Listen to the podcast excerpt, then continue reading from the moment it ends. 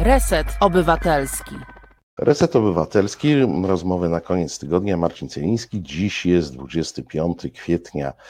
E, kolejna nasza wspólna e, niedziela, a przynajmniej niedzielny wieczór. Producentem e, programu jest Małpiak von Małpol. Bardzo dziękujemy, a program realizują i uwaga na spółkę i Krzysztof i Piotr. Tak to dzisiaj będzie. A na Państwa i moim gościem w dzisiejszym programie e, jest pan Adam Bodnar, Rzecznik Praw Obywatelskich. Dobry wieczór, dzień dobry. Dobry wieczór, e, witam pana redaktora serdecznie, witam e, widzów Resetu Obywatelskiego. To, co pozwolę sobie tutaj na, na, takie, na, na, na taką e, hiperbolę pewną, ale mam nadzieję, że Pan mi wybocze. To, co łączy Rzecznika Praw Obywatelskich i Reset Obywatelski, to poważne traktowanie obywateli, więc się przyznamy, e, rozmowa była e, planowana na żywo pewne okoliczności spowodowały, że na żywo nie będzie, w związku z czym przyznajemy rozmowę tę, nagrywamy kilka godzin przed e, emisją. Mam nadzieję, że Państwo nam e, wybaczą e, ten fakt, a jednocześnie docenią to, że jesteśmy szczerzy. No i to, co nas łączy, to słowo obywatelski, prawda? Rzecznik tak, to... obywatelskich, reset obywatelski. To jest dobre połączenie też. No bo e, żyjemy w czasach, w których e, e, w Polsce chyba często trzeba przypominać o tej obywatelskości, jakkolwiek ona, jak bardzo wiele innych znaczeń, już się staje taką być może niedocenianą zupełnie wartością, na przykład prawa obywatelskie. Zastanawiam się, proszę powiedzieć, wiem, że to powinno być bardziej pytanie do E, miłościwie nam panujących niż do Pana, ale 15 e, lipca, zgodnie z orzeczeniem Trybunału, kończy się e, pańskie urzędowanie. Mm, no jest, istnieje hipotetyczna możliwość, że do tego czasu zostanie wyłoniony następca, następczyni, choć znając tę władzę to raczej następca, jeśli w ogóle. No ale jak do tej pory to się, mm, e, to się nie udało. E, co będzie z e, moim prawem wynikającym z Konstytucji, z artykułu 80, prawem do wystąpienia do Rzecznika Praw Obywatelskich z jakimś wnioskiem dotyczącym ochrony mojej praw, jeśli 16 lipca Rzecznika nie będzie? E, e, panie redaktorze, ta, ta, data 15 lipca faktycznie jest e, ostateczna i można różne rzeczy myśleć o wyroku czy o orzeczeniu Trybunału Konstytucyjnego. Natomiast wyrok został opublikowany, są w nim określone terminy i ma on po prostu skutki prawne. Tak? I to jest niestety ten dramat związany z funkcjonowaniem Trybunału, że my nie możemy go tak po prostu ignorować albo uznawać, że albo używać różnych przymiotników dla określenia, czym Trybunał jest, tylko wyrok po prostu e, obowiązuje. Także ten 15 lipca to po prostu data pewna. Natomiast może się zdarzyć tak, że e, to się zakończy wcześniej, no bo jeżeli e, Sejm za zgodą Senatu wybraliby nowego rzecznika praw obywatelskich, no to wtedy ta moja misja się mogłaby skończyć, no potencjalnie nawet może i w połowie maja, tak, gdyby pan Wróblewski został rzecznikiem praw obywatelskich. No i wtedy, jeżeli byśmy założyli ten scenariusz, no to wtedy w zasadzie z punktu widzenia konstytucyjnego nic by się nie zmieniło, to pan Wróblewski miałby za zadanie rozpatrywać pana skargi e, na naruszenie praw człowieka i wtedy by państwo, obywatele musieli oceniać, czy robi to dobrze, czy źle, czy, e, czy podejmuje wszystkie możliwe działania, czy też nie. Natomiast gdyby tak się zdarzyło, że dobrniemy do tego 15 lipca i nikt nie zostanie wyłoniony, no to są dwa scenariusze. Jeden taki, że zostanie uchwalona ustawa, o y, komisarzu Rzecznika Praw Obywatelskich, tak? czyli, y, czy, czy pełniącym obowiązki Rzecznika Praw Obywatelskich. E, proszę zauważyć, że do uchwalenia takiej ustawy nie jest konieczna zgoda Senatu. Jeżeli Senat taką ustawę odrzuci, to wystarczy normalnym cyklem legislacyjnym. Tak. tak jest, wystarczy przegłosować e, Senat, prezydent podpisuje ustawę i wtedy otwiera się furtka, otworzyłaby się furtka do tego, aby na przykład może prezydent wskazywał rzecznika, albo marszałek Sejmu, albo nie wiem, może na przykład e, sam Sejm, prawda, poprzez jednorazowe głosowanie. E, zobaczymy, no bo jeszcze tego projektu ustawy nie widzieliśmy. To na razie pan Marek Ast o tym projekcie mówi, ale jeszcze nie widzieliśmy. Druga opcja jest taka, że dobrniemy do 15 lipca i nikt nie zostanie wybrany, e, no to wtedy mm, zadania przejmują moi zastępcy, e, ale chciałbym podkreślić jedną rzecz, że zastępcy są nie tyle powiązani tak instytucjonalnie ze mną, tylko oni są powiązani z urzędem. Czyli zasadniczo powinni oni wykonywać te wszystkie e, zadania rzecznika, ale no wcale bym się nie zdziwił, jakby na przykład rządzący zaczęli kwestionować ich mandat, jakby sądy nie zaczęły przyjmować ich skarg, jakby E, zaczęły się pojawiać różne bardzo konkretne problemy e, związane z takim codziennym funkcjonowaniem. To wszystko, e, to wszystko jest niewykluczone. No, w każdym razie nastałby okres, kiedy de facto tego rzecznika konstytucyjnego by nie było.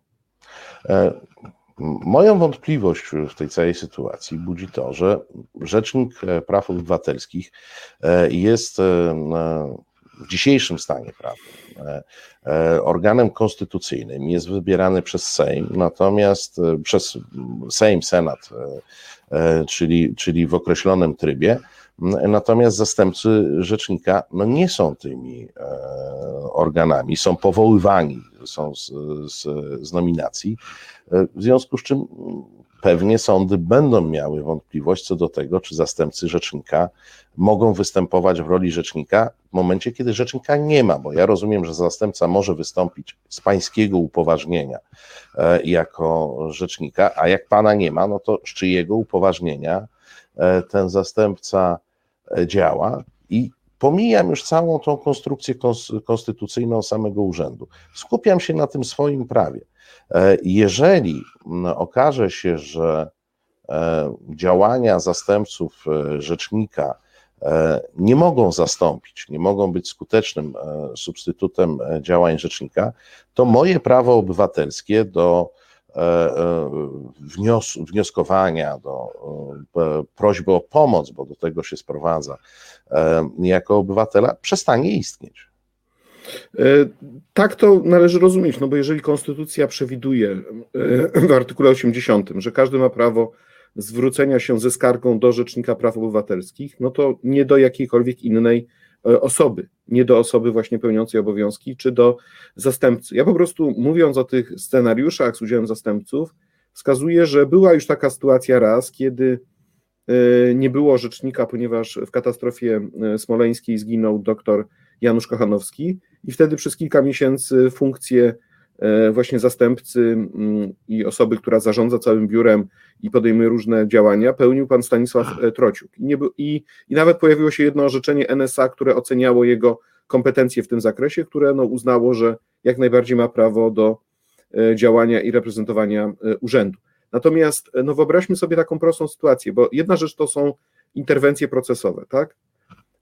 I tu możemy, myślę, że sądy mogą, można liczyć na pewne zrozumienie sytuacji i zrozumienie tej trudnej e, konstrukcji. Ale no wyobraźmy sobie, że taki przedstawiciel rzecznika chce się pojawić na posterunku policji i chce zobaczyć, co się tam dzieje.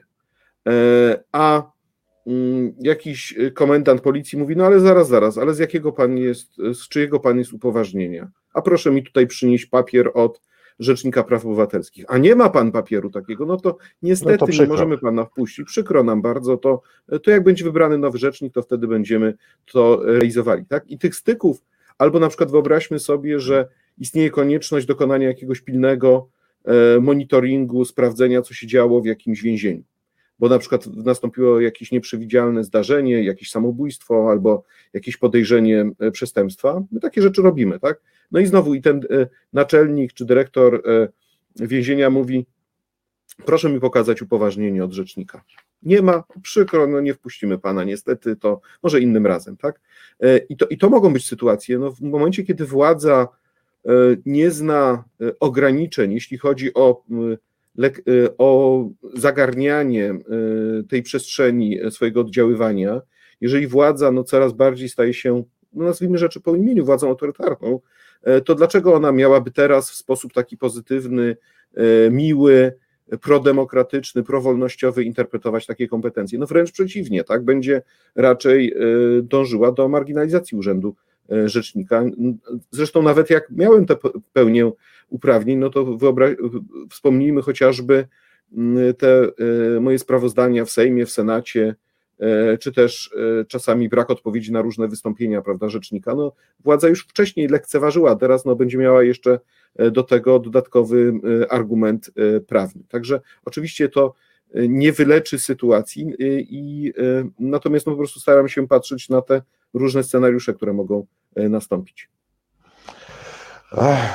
Gdyby pan podjął próbę zdiagnozowania i odpowiedzi na takie pytanie, czy e, tej władzy e, przeszkadzał Adam Bodnar, czyli konkretna osoba z konkretnym sposobem działania e, w, w tej instytucji kierowania sprawami należącymi do Rzecznika Praw Obywatelskich, czy tej władzy bardziej przeszkadza instytucja Rzecznika Praw Obywatelskich jako taka. E, bo ja prawdę mówiąc, tak momentami myślę, no tak, pewnie by się trochę uspokoili, gdyby rzecznik był ich, no bo oni mają tą tendencję do tego, że każdy musi być E, nasz, tak? Każdy musi być dobrym człowiekiem. Zresztą ten, ten, to jest doktryna sformułowana przez Jarosława Kaczyńskiego bardzo dawno, taka postleninowska, że kadry, kadry, kadry i jak kadry będą nasze, to będzie dobrze. E, natomiast od jakiegoś czasu mam wrażenie, że kto by nie był tym rzecznikiem, to sama instytucja e, przeszkadza obecnej władzy i najchętniej zrobiliby coś, co by spowodowało demontaż tej instytucji. Powiem szczerze, ja mam mieszane uczucia, bo y, na pewno y, instytucja rzecznika krytyczna w stosunku władzy, no na pewno nie jest po drodze y, y, rządzącym. Natomiast zauważmy, że w ostatnich latach powstał nowy rzecznik, rzecznik małych i średnich przedsiębiorców, który moim zdaniem wykonuje naprawdę przyzwoitą pracę w tych warunkach, w jakich może jako organ ustawowy. To myślę, że bardzo często y, pan Abramowicz występował E, w obronie praw e, małych i średnich przedsiębiorców i był bardzo aktywny i myślę, że tak stopniowo buduje autorytet e, Urzędu Rzecznika. Także nie jestem pewien, czy sama konstrukcja jest nieodpowiadająca władzy, tym bardziej, że mam wrażenie, że nawet odwołując się do tych czasów dawno minionych, ja myślę, że Jarosław Kaczyński może myśleć w takich kategoriach, że w każdym państwie, nawet w tym PRL-u, potrzebny był ktoś, kto rozpatruje te skargi od obywateli, który jest tym filtrem różnych problemów, które się pojawiają. Zresztą e, wielokrotnie dostawaliśmy pisma od samego Jarosława Kaczyńskiego, e, proszące o różne interwencje i o różne e, sprawy. Bardzo dużo też skarg i wniosków trafiało od zwłaszcza senatorów Prawa i Sprawiedliwości. I staraliśmy się zawsze do tego podchodzić w sposób taki umiejętny, maksymalnie rzetelny. I myślę, że nawet jeżeli państwo właśnie, nazwałbym to w ten sposób, centralizuje się, to musi być jakiś wentyl bezpieczeństwa, który pozwala na to, żeby obywatelom się skarżyć. Ale to jest jakby jedna rzecz. Ale druga rzecz, no dobrze, to czym innym jest podejmowanie interwencji, wyjaśnianie spraw, a prawdopodobnie czym innym jest e, krytykowanie, że źródło problemu tkwi nie tyle w niemocy administracji, czy sądów, czy prokuratury, co po prostu w całej konstrukcji państwa, czyli w tym, że władza uchwala przepisy, które są po prostu niezgodne z konstytucją, czy która e, centralizuje, e, centralizuje cały aparat władzy. No i w tym momencie, kiedy ja o tym po prostu otwarcie mówiłem, podejmowałem sprawy, broniłem tych, którzy stawali się ofiarami władzy, no to nie mogło to się podobać. Tak to, tak to widzę. I proszę zauważyć, że często się pojawia taki, taki ton, Niech pan rzecznik to się zajmie sprawami zwyczajnych obywateli, a nie tutaj sprawami, a nie polityką, prawda? E, tylko dla mnie nie ma znaczenia tak, czy mamy do czynienia z przymusowo delegowanym prokuratorem, z który z dnia na dzień musi się wyprowadzić z Warszawy do Jarosławia, e, czy też mówimy e, o szykanowanym aktywiście LGBT, czy mówimy o opiekun, E, o osobie, która sprawuje funkcję opiekuna osoby z niepełnosprawnościami. Dla mnie każda z tych osób jest zwyczajną osobą, bo dla mnie kryterium jest taka, że mamy fizyczny, fizyczną osobę, e, normalnego człowieka, który ma swoje traumy, krzywdy, troski i którego prawa są w danym momencie naruszane ze względu na, ze względu na arbitralne działanie, e, działanie władzy. I każdy z każda z tych osób jest dla mnie zwyczajnym człowiekiem. Natomiast dla władzy, no, y, tak naprawdę na ochronę powinien zasługiwać jedynie ten ostatni, prawda? Czyli ten opiekun osób z niepełnosprawnościami, no bo to nie budzi jakichś wątpliwości, kontrowersji i nie jest, jak to się mówi, jak to władza mówi, czasami mieszaniem się w politykę, tak? No rzecznik ma stać, nie jest od tego, żeby myśleć, czy coś jest mieszaniem się w politykę, czy nie, tylko od tego, żeby stać na straży e, praw i wolności człowieka i obywatela określonych w Konstytucji. E, podał Pan przykład e, pozytywny rzecznika przedsiębiorców, natomiast no, ja mogę skontrować przykładem rzecznika praw dziecka, jeśli chodzi o model funkcjonowania, gdzie już chyba tyle dobrych słów nie jesteśmy w stanie e, powiedzieć. E, no i patrzę na potencjalnego pańskiego następcę, pana posła Wróblewskiego, który wprawdzie w tej chwili zaczął mówić o tym, że on się bardzo zmieni, że, że przestanie być człowiekiem dosyć skrajnej opcji politycznej. Ja tutaj unikam E, unikam jakichś ostrych słów. Słuchacze na pewno sobie e, i widzowie sobie dopowiedzą te, e, te ostre słowa, natomiast no, mamy do czynienia z kimś wskazywanym na funkcję rzecznika praw obywatelskich, który i w zakresie poglądów reprezentuje bardzo skrajną, konserwatywną postawę i jak do tej pory wykazywał się raczej za wyjątkiem, to też symptomatyczne piątki dla zwierząt, to też mowa o pewnych prawach, wykazywał się stuprocentową lojalnością wobec partii e, rządzącej. Ja to zestawiam też z tym, że no, ta oficjalna narracja obecnej władzy panu stawia, panu stawia zarzut jakiegoś tam zideologizowania, tak? E, jakiejś określonej opcji. E, nie dyskutując nad tym zarzutem, oczywiście mam swoje zdanie i pewnie nie jest to zdanie TVP Info, e, zbieżne z tym, natomiast no, jakby nie patrzył, pan jest przykładem kogoś, kto został wybrany spoza układu partyjnego. Ja dokładnie to pamiętam, a nawet można by było powiedzieć lekko wbrew partii dominującej i rządzącej, która oczywiście musiała się w głosowaniu przychylić do tej kandydatury, ale lata minęły, nie wszyscy pamiętają, nie było to takie oczywiste i nie było to takie proste. Więc ja nie wiem, czy, czy mm, tutaj jest nadzieja na to, że pan Wróblewski będzie bliżej modelu rzecznika przedsiębiorców niż e, rzecznika praw dziecka. Tego nie wiemy, tak? To znaczy, i oczywiście ja się czuję trochę niezgrabnie komentując kandydatury na Rzecznika Praw Obywatelskich. A ja to z premedytacją robię, jeszcze, o mhm. jeszcze jedną kandydaturę później zapytam. A okej, okay. ale to ja mimo wszystko będę uciekał od, y, od komentowania, bo y, to są, to są te, te momenty, gdzie ja nie chcę uczestniczyć w, pewnej, y, w pewnym tym napięciu prawda, społecznym, które z tym jest związane, a, a myślę, że tutaj emocji jest bardzo wiele.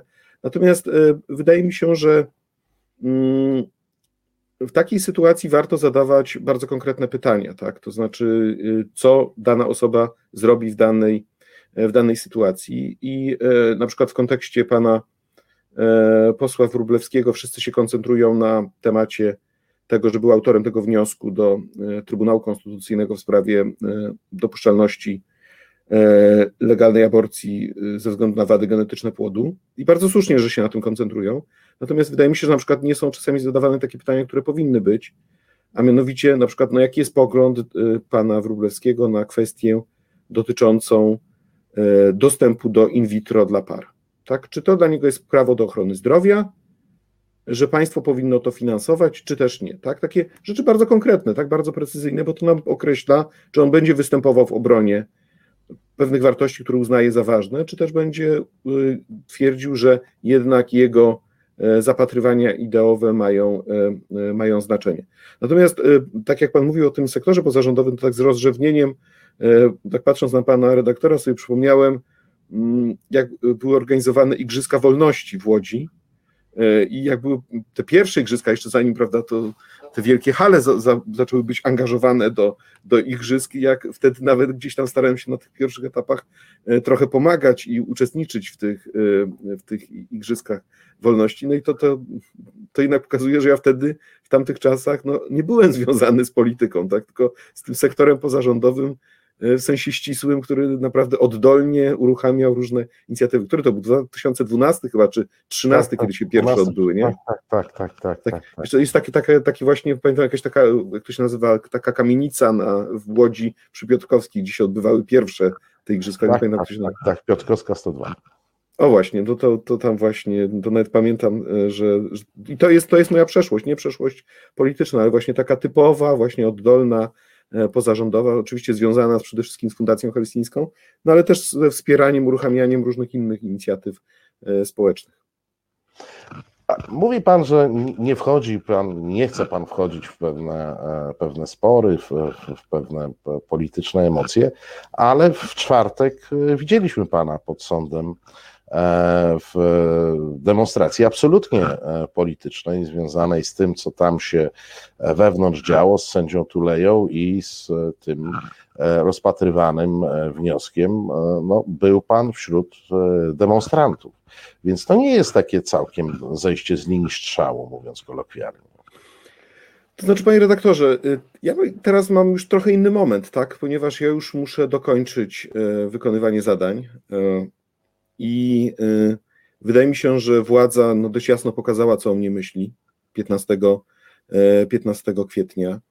E, natomiast tak sobie pomyślałem, że to jest bardzo symboliczny moment, ponieważ e, Igor Tuleja, pamiętam, że jak przychodziłem na ogłoszenie wyroku, ale to wiem, że był także w dni wcześniejsze, był także w poniedziałek i wtorek, czyli 12 i 3 kwietnia, no stał pod tym Trybunałem Konstytucyjnym, tak? Stał okazując mi solidarność. No i tak sobie pomyślałem, Jezu, no jest on przed tym Trybunałem, taki samotny i symboliczny obrońca e, praworządności i niezależności sądów, taki reprezentant całego, całej grupy e, sędziów.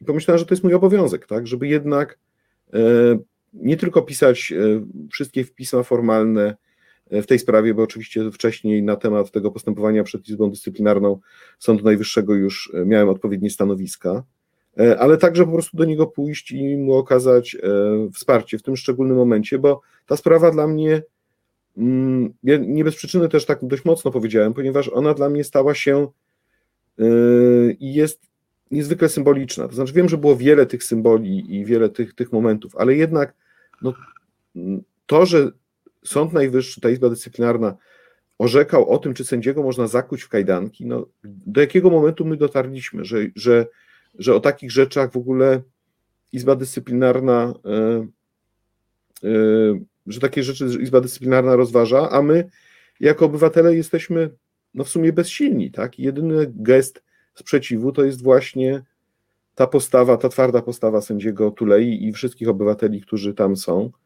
E, I, i wie jeszcze ta cała atmosfera wokół, te, te wozy policyjne, te, te koguty, to samo, co było zresztą przed Trybunałem Konstytucyjnym, to dokładnie wyglądało e, w ten sam sposób, prawda, zasieki, e, policja, wozy policyjne, tak, no to pokazuje coś niezwykle,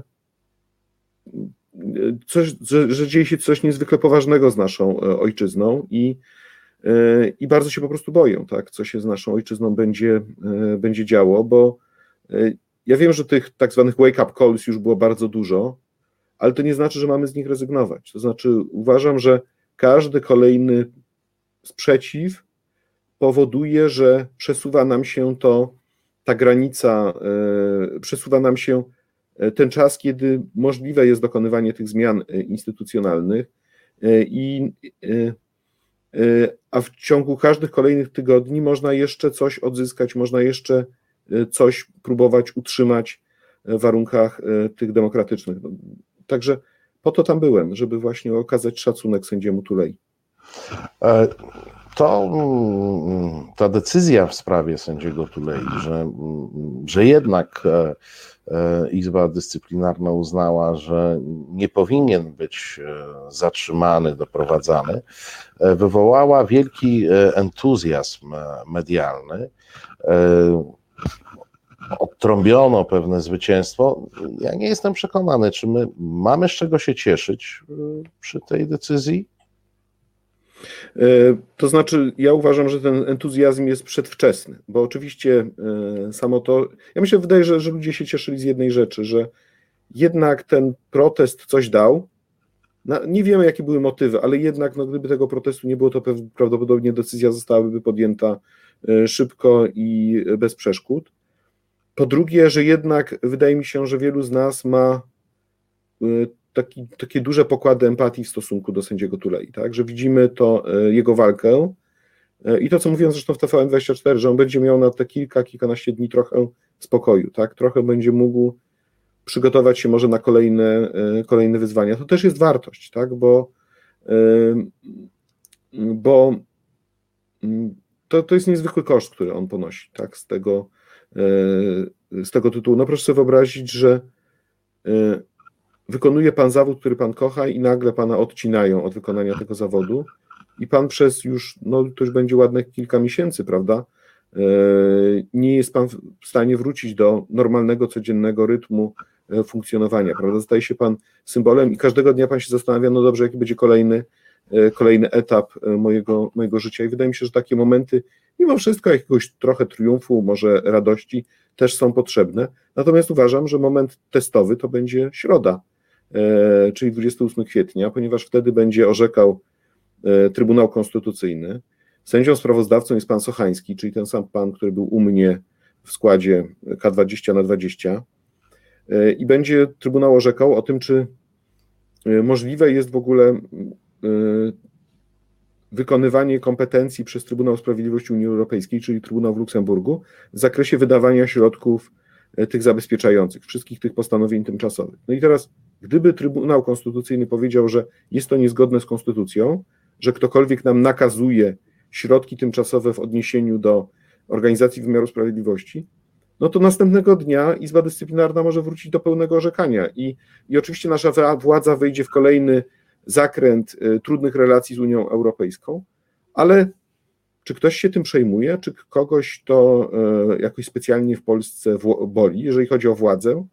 Y, ma to oczywiście, wydaje mi się, że władza już na tyle ma napięte te relacje i stosunki, że jakiś nowy konflikt wręcz być może jakoś napędza, tak, że, bo, bo myślę, że władza dziś może myśleć w takich kategoriach, słuchajcie, i tak teraz to się, co się liczy, to jest ratyfikacja funduszu odbudowy i tyle, to jest najważniejsze, cała reszta rzeczy schodzi na bok, tak, bo całej Unii zależy na tym, żeby ten fundusz odbudowy ruszył, a wszystkie inne rzeczy nam e, może nie tyle będą odpuszczali, ale rozwodnią, opóźnią i nie będą e, specjalnie się tym nie będą mieli mechanizmów, żeby się tym jakoś mocno e, przejmować. Tak? I, i, i myślę, że to jest czysto cyniczna rozgrywka. E, I, I niestety nie spodziewam się jakichś dobrych wiadomości e, z Trybunału Konstytucyjnego w najbliższą środę. Zrobimy teraz moment oddechu. Może powieje nadzieją, ale nie uciekajcie Państwo, my też nie uciekamy. Za chwilę wracamy. Słuchasz Resetu Obywatelskiego. Reset Obywatelski działa dzięki Twojemu wsparciu. Znajdź nas na zrzutka.pl. Reset Obywatelski, rozmowy na koniec tygodnia i e, Państwa i mój gość e, Adam Bodnar, Rzecznik Praw Obywatelskich. Wracamy do naszej e, rozmowy. W ostatnim tygodniu może dwóch, widziałem serię pańskich wypowiedzi w kilku mediach krytykujących e, Unię Europejską, jej opieszałość, jej nieskuteczność w działaniach, jeśli w, w, w obronie praworządności w Polsce. No z jednej strony tak, bo to zresztą nie tylko w tej sferze czasami patrzymy na tą Unię Europejską z, jakimś, z jakąś taką irytacją, bo tam dużo dzieje się powoli. Natomiast no, to jednak jest zasadnicza różnica między dyktaturami a skomplikowanymi demokracjami, że to tylko w dyktaturach można, tak prawda, rozkaz i wymarsz. E, w takich złożonych instytucjach mm, e, bywa gorzej ale czy to nie jest tak, że szukamy sobie kogoś, kto by za nas Polskę uzdrowił?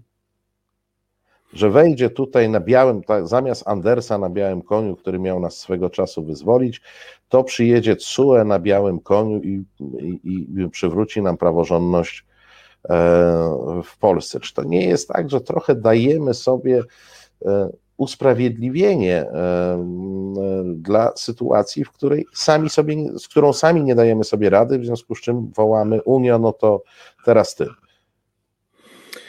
Oczywiście ja, ma pan redaktor sporo racji w tym, że że sami sobie nie, nie jesteśmy w stanie poradzić i, i mamy taką tendencję do szukania pomocy y, na zewnątrz.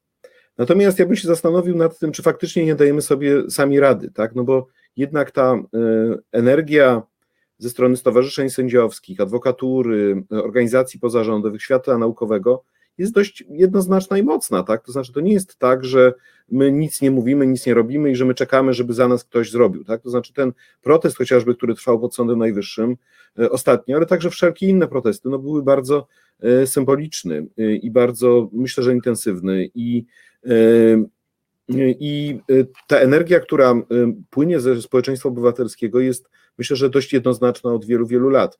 Natomiast ja, mówiąc to, co mówiłem, oczywiście y, ja nie rzucam takich słów na wiatr, tak po prostu na zasadzie jakiejś y, y, ogólnej takiej tezy, tylko zanim powiem takie, takie rzeczy, to mam to dość dobrze przemyślane, tak? To znaczy, po pierwsze, weźmy taką jedną rzecz, taką na, na poziomie mikro. Wniosek Komisji Europejskiej o zastosowanie postanowienia tymczasowego w sprawie funkcjonowania Izby Dyscyplinarnej w kontekście tych spraw immunitetowych został skierowany, teraz to już będzie 25 dni temu. E, I proszę sobie wyobrazić, że w przypadku Puszczy Białowieskiej Trybunał Sprawiedliwości był w stanie w ciągu 7 dni rozpatrzyć sprawę, a w przypadku innej sprawy dotyczącej wieku emerytalnego sędziów, tego wysłania na stan spoczynku, to było 17 dni. No to ja mogę zadać sobie pytanie, to dlaczego tym razem wiecie, co się dzieje? Znacie datę, wiecie, że 21 kwietnia będzie Izba Dyscyplinarna obradowała w sprawie y, tego zakucia w kajdanki sędziego Tulei. Dlaczego nie zauważacie tego y, faktu, tak? Mam prawo, myślę, że zadać takie pytanie, no bo to znaczy, że ktoś komuś brakuje wyobraźni, tak, po stronie tych instytucji europejskich i ktoś te papiery przekłada chyba jednak za, za wolno. To jest jedna rzecz. Na poziomie takim szerszym, to nie wiem, czy pan redaktor pamięta, że jak Trybunał Sprawiedliwości wydał postanowienie tymczasowe o zablokowaniu działania Izby Dyscyplinarnej, to było postanowienie z 8 kwietnia 2020 roku, to wtedy prokuratura zaczęła, wymyśliła nową praktykę, a mianowicie rozpoczynanie postępowań karnych i uchylanie immunitetu. No i właśnie tego, doty, te, tego dotyczyło postępowanie w stosunku do sędzi Morawiec i sędziego Tulei. No i zajęło jakieś, ja wiem, co najmniej pół roku, jeśli nie dłużej, e, nie więcej, to będzie już tak z 8 miesięcy, Komisji Europejskiej, żeby w ogóle wystosować wniosek w tej sprawie, tak? Ile było w ogóle zachodu i troski o to, żeby komisja zauważyła, słuchajcie, no kantują was, robią was, yy, yy, Izba Dyscyplinarna lekceważy wasze wcześniejsze postanowienie i szuka jakiegoś wytruchu formalnego, żeby i tak osiągnąć swój efekt, czyli, e, czyli e, zdyscyplinowanie sędziów, wystraszenie sędziów, a wy się zastanawiacie nie wiadomo nad czym, tak? Nawet był taki jeden wywiad z, panią, z Wierą Jurową, gdzieś mniej więcej chyba w październiku, gdzie ona powiedziała coś takiego, że no, ale te postępowania dyscyplinarne, te postępowania immunitetowe to co innego, no bo przecież sędziowie mogą popełnić różne czyny i tak dalej, i to jednak powinniśmy to oddzielać od e, spraw dyscyplinarnych. No to znaczy, jak udziela takiego wywiadu, to znaczy, że zabrakło wyobraźni zrozumienia, po co to wszystko jest. A myślę, że Jara Jurowa jest na tyle e, doświadczoną polityczką, że, e, że wie, że mm, w jaki sposób władza może wykorzystywać arbitralnie tego typu procedury. I wreszcie ten trzeci poziom, taki najbardziej już makro, no to przecież ostat... to w okresie, gdybyśmy prześledzili dialog między Unią Europejską a Polską w okresie między powiedzmy kwietniem, e, majem a styczniem 2020 roku, a styczniem 2021 roku, to była cały czas dyskusja na temat przyjmiemy nowy budżet i nowe rozporządzenie w sprawie uwarunkowania przestrzegania praworządności. E, I były te, prawda, te, te mocne deklaracje, ta Solidarna Polska przeciwko temu e, protestowała. W końcu to zostało przyjęte, ale de facto w tym czasie, kiedy trwały te negocjacje polityczne, nic się nie zdarzyło poważnego na linii ochrony naszej praworządności. Czyli, czyli, czyli, czyli Unia Europejska skupiła się na kanale czysto politycznym, zapominając o kanale czysto prawnym. Tak? Ten kanał prawny, można powiedzieć, trochę lekceważyła na zasadzie nie możemy dorzucać prawda, nowego tutaj drewna do ognia. Tak? I no ale w tym czasie przecież odbywały się kolejne zmiany, kolejny ten proces niszczenia praworządności cały czas postępował. I i to mam na myśli, tak, że brakuje takiej wyobraźni, że po drugiej stronie, po stronie polskiej, bardzo często różne działania są podejmowane na zasadzie złej wiary, odwlekania, rozciągania w czasie, ale w tym czasie, kiedy Unia nie korzysta z tych kompetencji, które ma, które są przyznane, które są twarde i które wynikają z traktatu yy, o Unii Europejskiej, yy, w tym czasie dokonywane są bardzo konkretne zmiany i przesuwana jest ta granica tego, co jest dopuszczalne, tego, co jest możliwe. I po prostu o tym była moja wypowiedź, o tym tej swoistej frustracji, tym, że nie ma pewnej y, wyobraźni że na tym ołtarzu codziennych jakichś różnych sporów politycznych umierają wartości europejskie. E, a może to jest tak, i tutaj no, trzeba sobie postawić to pytanie polityczne, a może e, Unia Europejska, jej instytucje e, przeszły już pewien moment, w którym e, Polska jest uznana za przegraną sprawę.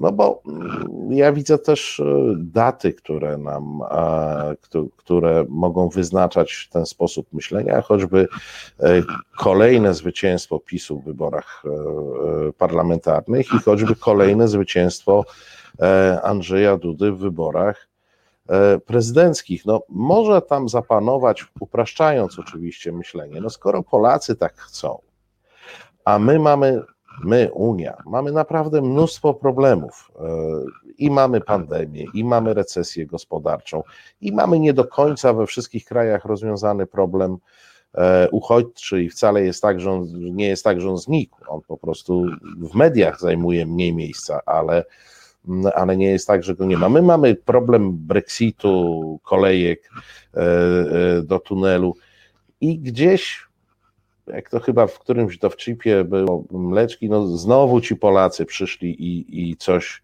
coś marudzą. No, kwestia praworządności w Polsce może nie być priorytetem e, Unii Europejskiej, skoro Polacy po raz kolejny mówią, Podoba nam się to, że praworządność jest ograniczana, podoba nam się ta zmiana ustroju.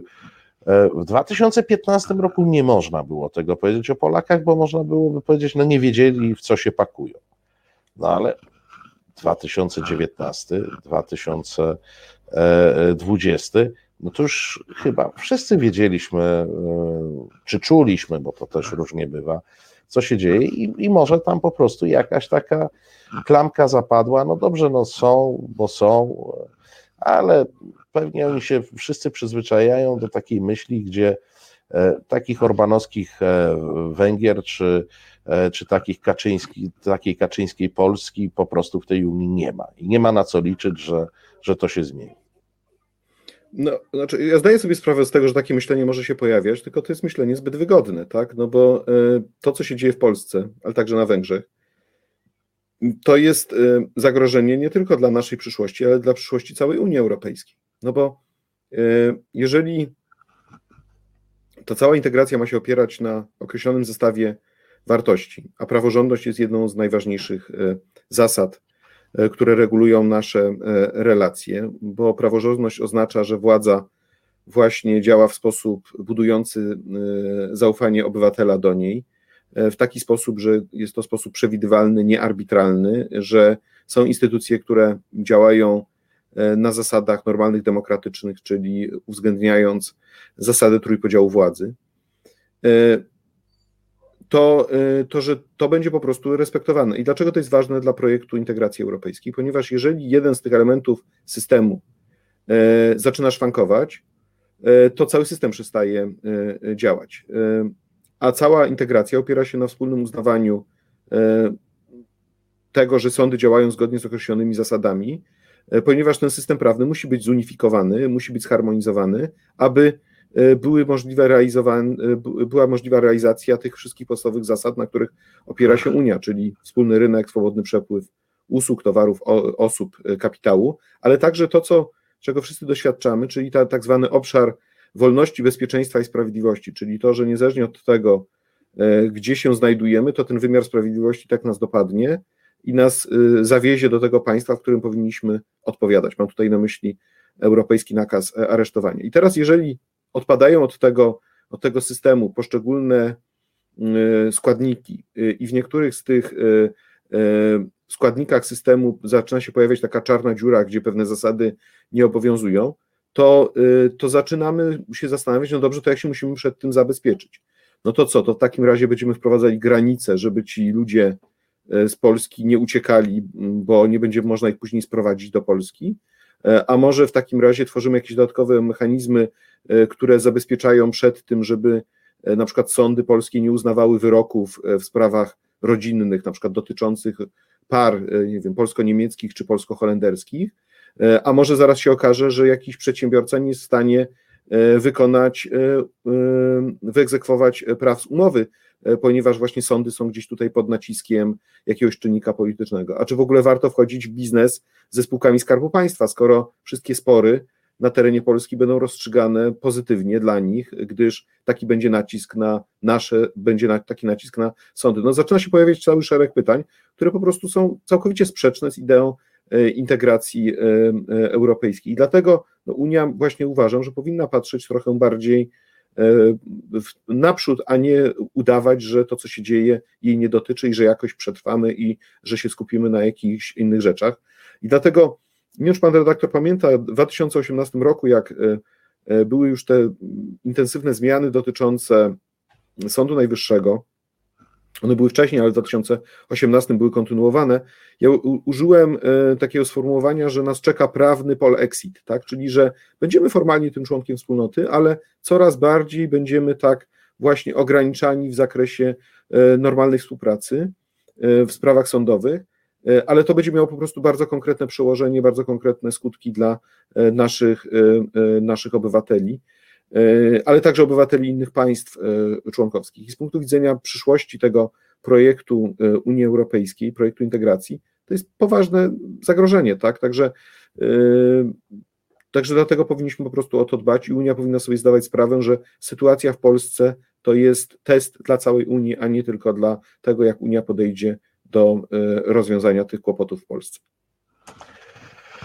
Obejmując e, urząd, e, był Pan znakomicie znany NGO-som, organizacjom pozarządowym, pewnie mniej przeciętnemu obywatelowi w tej chwili za sprawą różnych mediów, i tych przychylnych Panu, i tych nieprzychylnych, jest Pan znany dużo, dużo E, dużo bardziej.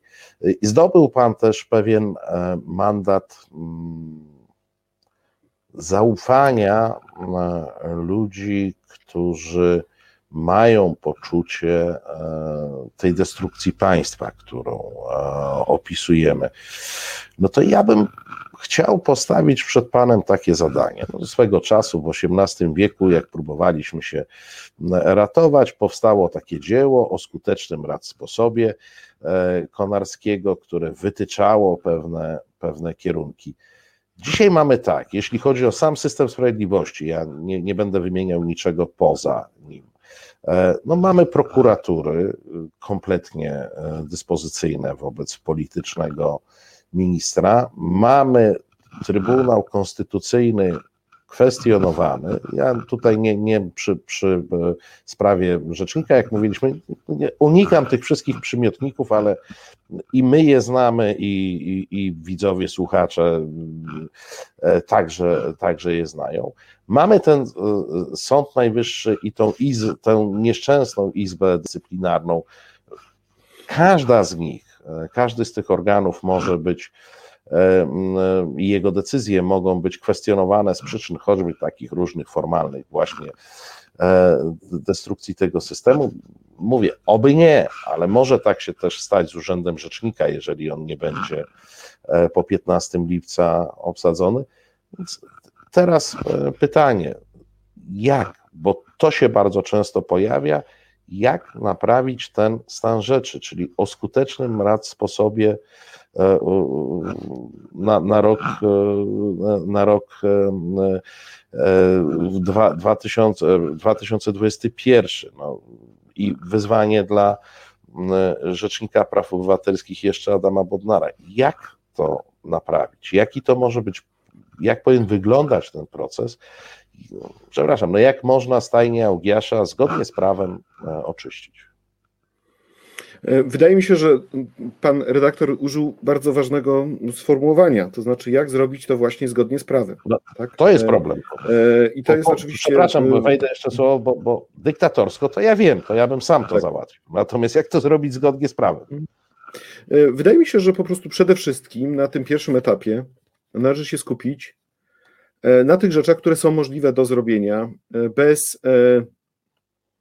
dokonywania zmiany konstytucji. No bo na to może po prostu nie być szansy, tak, żeby, e, żeby dokonać zmiany konstytucji. Natomiast to nie znaczy, że nie jest możliwe przyjęcie całego szeregu ustaw, e, e, a później nawet, zaraz jeszcze powiem o jednej, o jednej kwestii politycznej, całego szeregu ustaw, które by naprawiały aktualną rzeczywistość. Bo po pierwsze, możliwe jest przyjęcie i powrót do starych nominacji, znaczy starego sposobu nominowania członków Krajowej Rady Sądownictwa. I nawet jest projekt ustawy e, na ten temat. Możliwe jest przywrócenie różnych zasad e, samodzielności e, sędziów i takiego samodecydowania przez sędziów i oddzielenie od kompetencji ministra sprawiedliwości w różnych kwestiach poprzez zmianę prawa ustroju sądów powszechnych.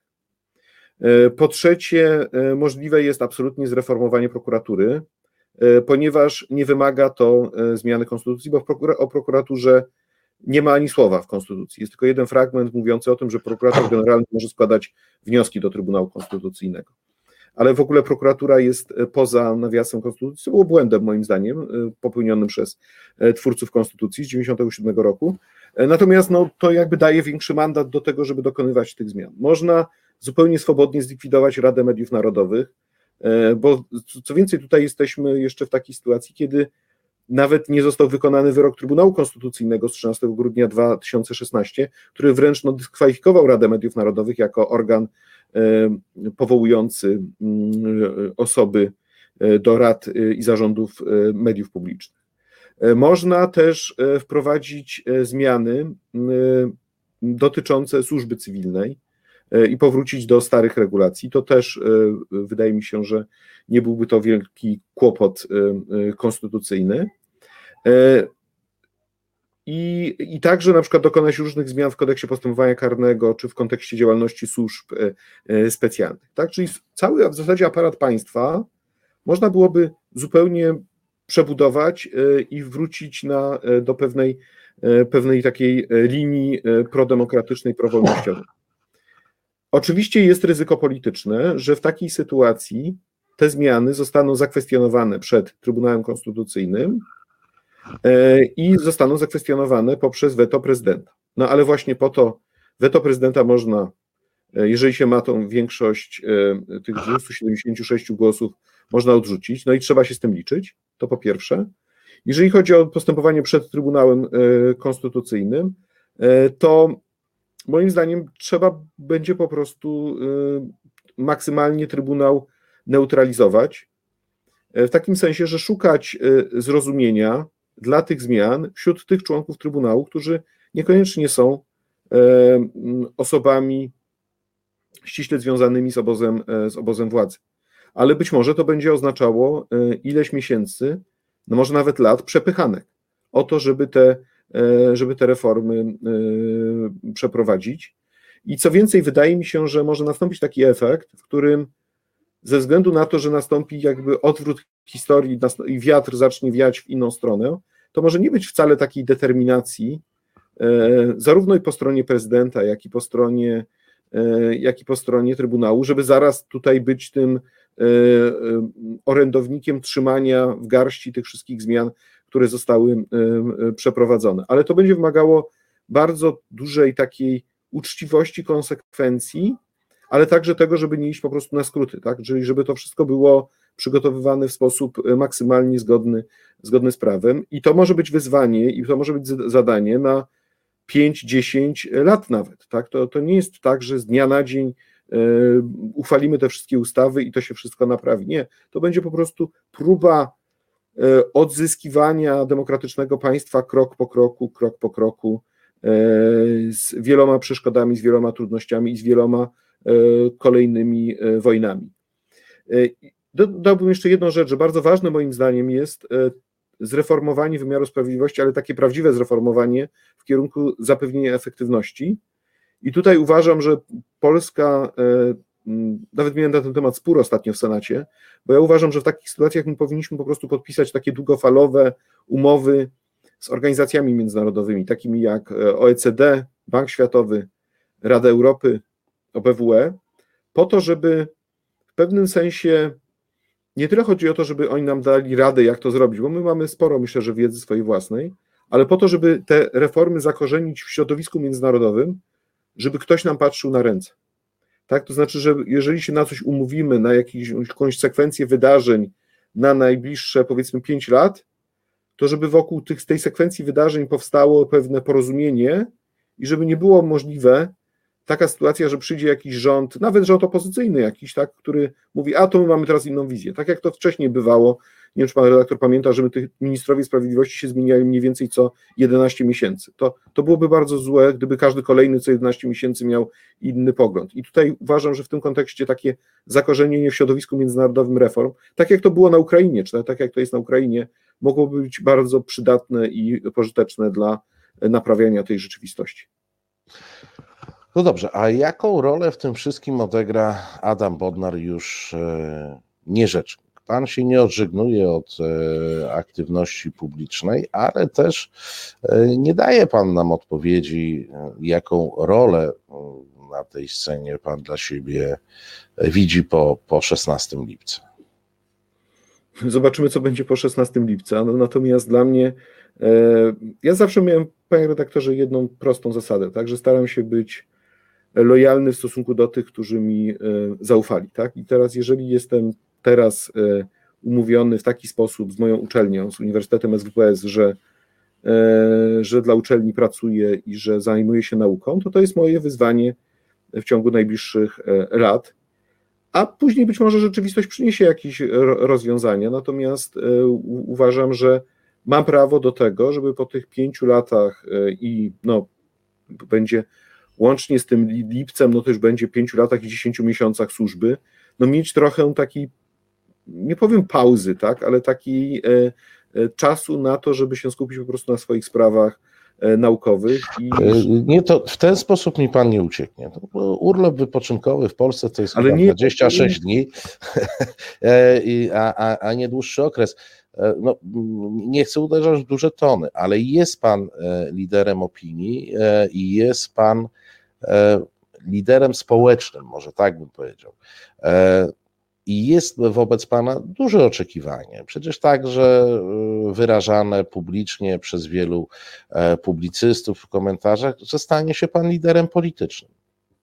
No tak, tych ludzi, właśnie... którzy szukają swojego lidera, tych ludzi, którzy e, chcą e, przywrócenia tej faktycznej, niefasadowej demokracji, którzy bardzo często nie ufają dzisiejszym nominalnym liderom partyjnym, partii opozycyjnych. No dobrze, tylko czy czasami my nie mamy takiej tendencji w naszym życiu publicznym, żebyśmy chcieli każdą osobę, która e, ma jakieś, e, powiedziałbym, znaczenie, od razu gdzieś zaszufladkować, tak? I, e, i, I najlepiej, mam wrażenie, że dziennikarze najbardziej by się ucieszyli, gdyby za chwilę usłyszeli, że wstępuję do tej czy innej partii, że zakładam ten czy inny ruch, zakładam jakąś inicjatywę i tak dalej, a ja jestem jeszcze na tym etapie, kiedy mówię, Muszę dokończyć urzędowanie do 15 lipca. Muszę to zrobić w sposób godny. Y, muszę zadbać o to, żeby być może dało radę powołać na stanowisko następcy osobę zgodnie z procedurami konstytucyjnymi i wykonuję pewną pracę w tym zakresie. Wczoraj miałem bardzo, e, e, przedwczoraj, w piątek miałem rozmowę e, z wysoką komisarz ONZ do spraw praw człowieka Michelle Bachelet na ten temat i wiem, że ona się będzie tym tematem interesowała. Widziałem się także z szefem Biura Instytucji Demokratycznych i Praw Człowieka OBWE. Będę starał się spotkać z Wierą Jurową i z ludźmi z Rady Europy, bo uważam, że to jest ważne.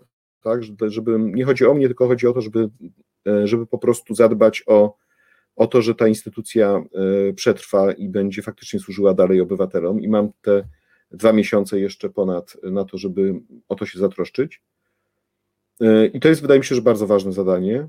Mm, e, później faktycznie jest ten urlop, to ma Pan rację, że te 26 dni, może ja wreszcie pełne 26 dni wezmę, bo nie zdarzyło mi się w ciągu ostatnich 6 e, lat, żebym był na takim jednym porządnym miesięcznym urlopie, także na pewno skorzystam. Sierpień taki jest w planie.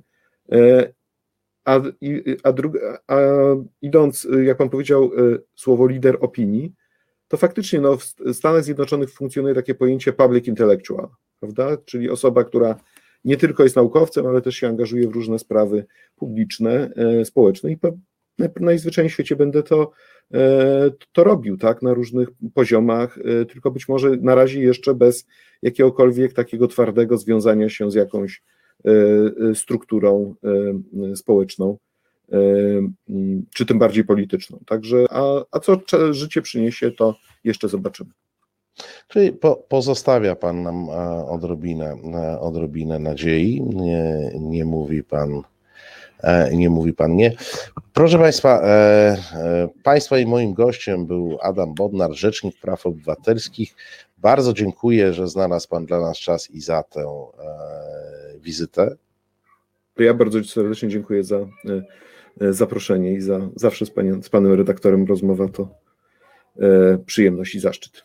I w ogóle, nie, tak, nie, o, nie, nie, nie, nie. Ale wie pan, ja mówię o. Przyjemność pan, i zaszczyt jest po mojej stronie. To, to, to, dobrze, ale to jeszcze może jedną rzecz powiem, bo jest jedna rzecz, którą, którą bardzo szanuję, to co pan zrobił. To znaczy, to, że pan w tych trudnych czasach stworzył całe wydawnictwo i odniósł tak wielki sukces tym wydawnictwie, to jest naprawdę coś. No tak trzeba, tak. To, to jest po prostu e, pokazywanie, że można E, można tworzyć e, rzeczywistość w inny sposób, jeśli się ma prawda, pomysł i naprawdę taką e, diabelską konsekwencję w realizacji swoich pomysłów. No to teraz ja się zaczerwieniłem na koniec rozmowy. Bardzo dziękuję. Słuchajcie Państwo, nie, no ja sobie to wytnę i będę puszczał e, jako e, dla, dla podnoszenia swoich, e, swojego samopoczucia. Bardzo dziękuję nie tylko za ten ostatni komplement, bardzo dziękuję za tą, e, za tę e, rozmowę. E, mam nadzieję, że będziemy się jeszcze spotykać i od czasu do czasu o Polsce sobie porozmawiamy. Dziękuję. Dziękuję bardzo. Dziękuję. Kłaniam się. Proszę Państwa, to była nasza rozmowa, mm, to była nasza rozmowa z Rzecznikiem Praw Obywatelskich z Adamem Bodnarem. W tej chwili mm, chwila muzycznej przerwy. Za moment wracamy i ciąg dalszy rozmów na koniec e, tygodnia. Słuchasz Resetu Obywatelskiego. Znudzeni mainstreamowymi newsami? Czas na Reset Obywatelski. Zaangażowane dziennikarstwo. Teraz e, była krótka próbka tego, że jest na żywo, bo mówiłem e, bez mikrofonu, e, żeby pokazać, że, że jest na żywo. Rozmowy na koniec tygodnia. Marcin Celiński, jeszcze raz dobry wieczór. Producentem dzisiejszego programu, przypominam, jest Małpiak von Małpol. Bardzo dziękujemy. Małpiek kazał mrugać. Producent, słuchajcie, w telewizji jest sytuacja taka, że jak producent e, każe, no to się po prostu to e, robi, więc mam nadzieję, że wykonałem prawidłowo e, polecenie producenta. Jest 27. No, możecie mnie sprawdzać na różne sposoby. Proszę Państwa, było dokładnie tak, jak mówiliśmy z mm, e, naszym gościem na początku programu, co też pisałem Państwu na czacie. E, myśmy byli umówieni na tą rozmowę już jakiś czas temu, mniej więcej z półtora tygodnia temu. Potwierdzaliśmy sobie, że tak, no, coś tam e, wypadło w, w kwestiach prywatnych. Okazało się, że dzisiejsza godzina 19 jest nie do e, zrealizowania i po, po krótkiej, e, kiedy dostałem ten sygnał, no, porozmawialiśmy, uznaliśmy, że nie będziemy tego przekładać na za tydzień, tylko po prostu nagramy czyli po prostu tylko nagramy te kilka godzin wcześniej, to też zrobiliśmy. To też zrobiliśmy i efekt tego nagrania. Jeszcze raz, mam jeden do jeden, to, to nie było żadnej obróbki. I jak mówiłem na początku, że realizują nas Piotr i Krzysztof, to z racji tego, że realizuje tak naprawdę Piotr, ale rozmowę, nagranie rozmowy realizował Krzysztof. To tyle e, kuchni e, technicznej e, tego dzisiejszego, tego dzisiejszego spotkania. Kwant pisze, czyli pan redaktor będzie tańczył jak, tak jak chce Małpiak. No, jest jeszcze coś takiego jak niezależność dziennikarska, więc tutaj producent nie jest wszechmocny, ale w kwestii mrugania e, e, w kwestii mrugania może wydawać e, dyspozycji, dyspozycję w tej sprawie. No, z tego co widzę, przynajmniej Państwu, którzy się wypowiadają, ta rozmowa E, e, ta rozmowa się w miarę e, podobała. No i chyba to, że mm, Adam Bodnar zadeklarował, że nie odchodzi z życia publicznego, bo przez jakiś czas była taka mowa, że on sobie będzie robił karierę profesora, ali tylko. No tu jednak trochę się zmieniło. Będzie oczywiście profesorem. E, ale będzie także osobą publiczną, nie uchylającą się od e, pewnych obowiązków, a myślę, że z czasem to będzie. Mm, to będzie coraz większe zaangażowanie, bo z jednej strony liczę na to, że e, pan Adam Bodnar, że ciężko mu będzie się odzwyczaić od działalności publicznej, bo to w końcu E, e, wiele lat, a z drugiej strony pamiętajmy też, że potrzeby kreują e, i sytuację i liderów, a myślę, że potrzeby będziemy mieli. No. No, trzeba by było powiedzieć niestety, bo najlepiej by było żyć w jakimś nudnym zupełnie kraju, gdzie takich potrzeb nie ma, ale wiemy, że, że żyjemy w ciekawym kraju, w ciekawych czasach E, i przeróżnych potrzeb e, będzie bardzo wiele, a na pewno będzie potrzeba e, kogoś takiego jak Adam Bodnar w polskim życiu publicznym.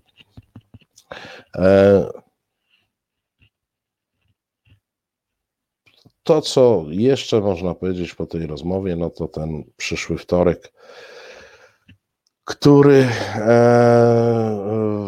faktycznie, który faktycznie może stać się, czyli orzeczenie Trybunału, jeżeli Trybunał e, pani Przyłębskiej dojdzie do wniosku i nam to obwieści, e, że, mm, e, że jednak nie będziemy stosować orzeczeń CUE, no to obudzimy się naprawdę w bardzo nowej i bardzo złej rzeczywistości. Adam Bodnar zwracał na to, mm, e, na to uwagę. Proszę Państwa, no ale idziemy no, zgodnie z obietnicą. E, staram się wypełniać obietnice, w związku z czym zgodnie z obietnicą coś powiemy sobie o tym e, ubiegłym tygodniu. Na początek może skomentuję to, o co byłem mm, wywoływany do tablicy, jakoś tam komentowany i także dzisiaj e, na czacie mm, byłem proszony o jakieś wyjaśnienie. Ja, star ja starałem się wyjaśniać e, najszerzej jak e, mogłem i postaram się krótko i bardzo bym Państwa prosił, żebyście to po prostu przyjęli, bo jakieś takie komentarze pojawiły się po tym, jak, jak się okazało, że nie będę współuczestniczył w e, tworzeniu jednego z programów e, sobotnich w Resecie Obywatelskim, konkretnie e, programu z Wojtkiem Krzyżaniakiem. Jeszcze raz powtórzę, dlaczego. Przede wszystkim dlatego, proszę Państwa, że doba ma 24 godziny, a powierzyliście mi funkcję, którą traktuję bardzo poważnie, czyli, czyli funkcję redaktora naczelnego Resetu Obywatelskiego. A Reset Obywatelski to jest nie tylko to, co Państwo widzicie na wizji, bo wizja to jest poniekąd wierzchołek mm, góry mm, lodowej, e, ale to jest to, co się tworzy gdzieś na zapleczu, co e, owocuje mm, resetem za miesiąc, resetem za pół roku, resetem za rok i resetem za dwa lata. E, ja Państwu przedstawiałem pewien plan rozwoju resetu, do którego nie ukrywam, ja jestem bardzo mocno przywiązany. E, a jednocześnie jako człowiek, mm, który już nie ma 16 lat, tak e, mówiąc bardzo oględnie, e, który w tworzeniu, czy współtworzył, czy tworzył mm, parę projektów z większym, mniejszym powodzeniem. Pochlebiam sobie, że niektóre ze sporym Mm, powodzeniem. Wiem, że nie ma sukcesu bez e, pracy, bez tej pracy także mało e, widocznej i mało spektakularnej. E, każdy sukces, który widzimy, nie polega na genialnej osobowości tego, kto sukces firmuje, tylko na jakiejś ciężkiej pracy, E, na jakiejś ciężkiej pracy na zapleczu niewidocznej. E, I wiecie Państwo, no gdybym ja mógł sobie tak e, rozciągnąć trochę tą dobę, albo na przykład wybrać jakoś, to ja bym wolał wczorajszy wieczór spędzić z Wami, szyderując i opowiadając jakieś anegdoty, niż spędzać go nad poprawianiem e, nowych umów i nad e, e, pracą nad umową. No tak, bo niektórzy z naszych autorów chcą być w pracowniczych planach kapitałowych, więc musieliśmy także zawrzeć umowę z podmiotem, który będzie zarządzał pracowniczym planem kapitałowym dla resetu obywatelskiego no i proszę Państwa, no ktoś to po prostu kiedyś musi zrobić. E, wypadło, e, wypadło na mnie. Przy czym, no wiecie Państwo, reset oczywiście w przyszłości widzę ogromny, natomiast na razie tu nie ma takich wielkich struktur mm, administracyjnych, do których ja bym wpadał raz na tydzień i palcem pokazywał, wyznaczał zadania i potem je po tygodniu E, e, egzekwował. No, kochani, no to tak nie jest. To jest kupa roboty, to jest kupa roboty organizacyjnej. E, robimy ją we dwóch z Kornelem, taki jest w tej chwili bazowy aparat administracyjny resetu i przez jakiś czas tak będzie. Z Wojtkiem sprawę uzgadniałem no, półtora tygodnia temu. E, tydzień temu, na koniec programu, zapowiedzieliśmy tę zmianę, e, że mnie, e, że, że Wojtek sam ten format będzie prowadził, więc nie całkiem rozumiem jakieś takie, powiedziałbym, zaniepokojone komentarze. Weźcie Państwo pod uwagę to, że Reset jest innym projektem niż projekt autorski, taki jak E, nie wiem, Wojtkowa Szydera, Tomka e, Radio Mój Ogląd i Pogląd. Tam to są programy autorskie, które sobie mogą e, funkcjonować mm, w bardziej luźnej mm, formule i są, no, umówmy się, mm, i są zupełnie innym projektem, tak? Projektem jakoś tam e, opartym na osobie, a czym innym jest reset, w którym tworzymy instytucję. I ja mam nadzieję, że e, tworzymy instytucję, e, która stanie się trwałym elementem. Wiem, że to górnolotnie zabrzmi, ale ja uważam, że zabrzmi adekwatnie. Trwałym elementem polskiego życia publicznego, bo uważam, że e, takie medium obywatelskie powinno zaistnieć i to jest zupełnie inne przedsięwzięcie niż stworzenie sobie kanału youtuberskiego, na którym człowiek o czymś mówi w taki czy inny sposób. Tak, tu jest pytanie, o ogląd i, ogląd i pogląd też musiałem ograniczyć. No, będzie trzy razy w tygodniu. To jest, proszę Państwa, wszystko w, w poszukiwaniu czasu. E, czasu, który musi być przeznaczony na e, reset obywatelski, e, jeżeli reset ma odnieść sukces. Wierzcie mi to, mówię jako, jako człowiek, który już parę rzeczy przeszedł. Każdy sukces, a ja jestem człowiekiem mm, ambitnym i zakładam sukces e, resetu. Generalnie nie lubię przegrywać, więc nie zamierzam przegrać, także e, tej pracy, tej inicjatywy e, w resecie musi być poparty pracą, a ta praca to są, wierzcie mi Państwo, godziny rozmów, spotkań, uzgodnień, starań, bardzo często takich, które no, z racji takiej sytuacji, jaką muszę zrobić osobiście, nawet nie bardzo, nawet nie bardzo mam jak zlecić niektóre e, kontakty. No, tak to, e, e, tak to funkcjonuje. Mm, więc, proszę Państwa, tyle. Ja też nie chciałbym i od początku, i od początku też mówiłem, na pewno nie chcę tego E, e, nie chcę tego swojego pasma przekształcać w takie pasmo pod tytułem Pogadajmy, co tam e, w medium obywatelskim, bo to medium mm, obywatelskie, jak się zacznie zajmować sobą, to znaczy, że będzie zmierzać do rychłego końca.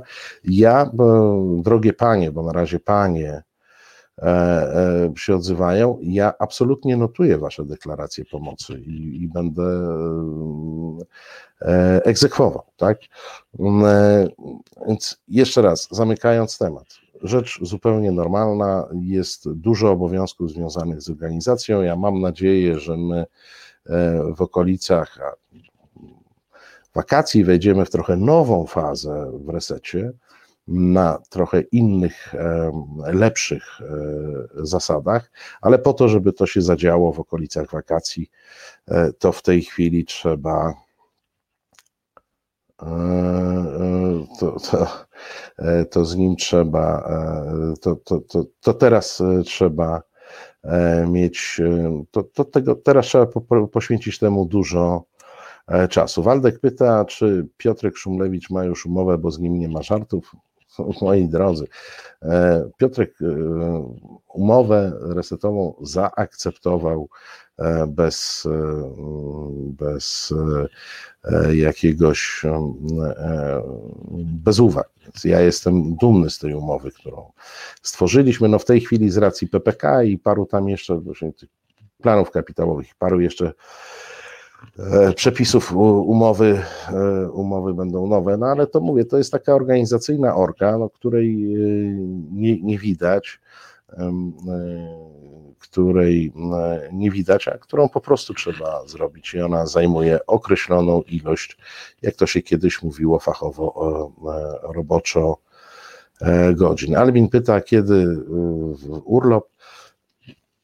Albinie, a powiedz mi, kiedy my będziemy mieć jakieś takie poluzowanie, żeby można było się tak spokojnie ruszyć, na przykład w jakiś e, cieplejszy kraj. Ja mam parę takich, e, mam parę takich krajów, które, które lubię po prostu i jakoś tak, jak, jak, jak nie ma tej perspektywy, żeby sobie e, pojechać do, do, do Włoch chociażby, to, to, to jakoś tak trudno jest myśleć o o urlopach.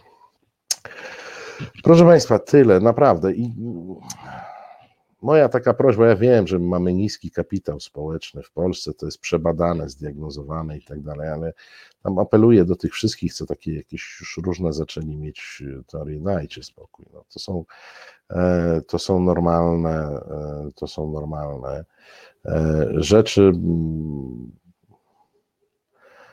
Czy Szumlewicz założył związki zawodowe? Ja myślę, że wszędzie, gdzie się Szumlewicz pojawia, tam od razu są związki, są związki zawodowe. I tyle. No, to, to nie miejcie, nie, nie miejcie E, wątpliwości. Marek Jurkiewicz pisze, obiecałeś resetową debatę o covid i szczepionkach z udziałem lekarzy. Będzie, proszę Państwa. E, będzie. E, cały czas przygotowujemy. To, to akurat robimy z Kornelem. Mm, może nawet bardziej Kornel, już żeby nie było tak, że ja się przypinam do, do jego pracy tak całkiem. No, to, e, przygotowuję.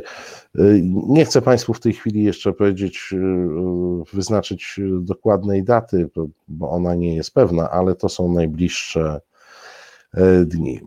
Małpiak pisze, czy zapisałem się do związkowej alternatywy. Małpiaku, my się z Piotkiem Szumlewiczem znamy już trochę. Myślę, że z racji tej znajomości Piotrek nie będzie mi proponował, nie będzie mi proponował.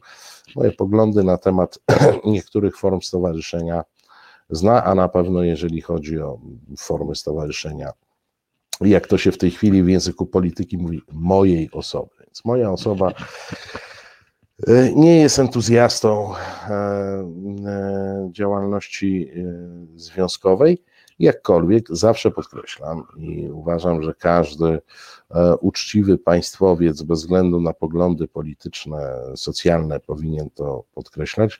Związki zawodowe są bardzo ważnym elementem systemu praworządnego państwa. Tu też, żebyście Państwo za, dalek, za, za dużych wniosków nie wyciągnęli e, z mojego pół żartem, pół serio E, mojej pół żartem, pół serii odpowiedzi. E, ja nie czuję się człowiekiem lewicy i na pewno nie, nie sprawdziłbym się e, w związkach i nie jest to mój klimat. Bardzo, bardzo dawno temu przestałem pracować na etatach, na umowach o pracę. Od dawna E, są to e, w moim przypadku to są działalności gospodarcze e, przeróżne, ale cenię działalność uczciwych związków zawodowych, a z całą pewnością ten związek zawodowy, którym kieruje Piotrek, jest uczciwą organizacją związkową i uważam, że takie są potrzebne. Mm, e, pytacie Państwo, czy związek może być jednoosobowy? Nie może być. Zdaje się, że tam musi być jakoś podobnie jak przy stowarzyszeniach 15 e, osób. Ale to już pytania, proszę Państwa, do e, czasu na związki, do Piotra Szumlewicza, do jego, do jego E, programów. No tak, pani Katarzyna zwraca uwagę na e, dezinformację, natomiast e, o COVID-zie, tak, to, to, jest, to jest coś, co, co ma być, co ma być elementem tego programu. Natomiast a propos takich dziwnych akcji, no to dzisiaj, proszę Państwa, w Onecie wyczytałem, że są doniesienia z różnych e, kręgów e, dotyczące dosyć zorganizowanej akcji e, szurów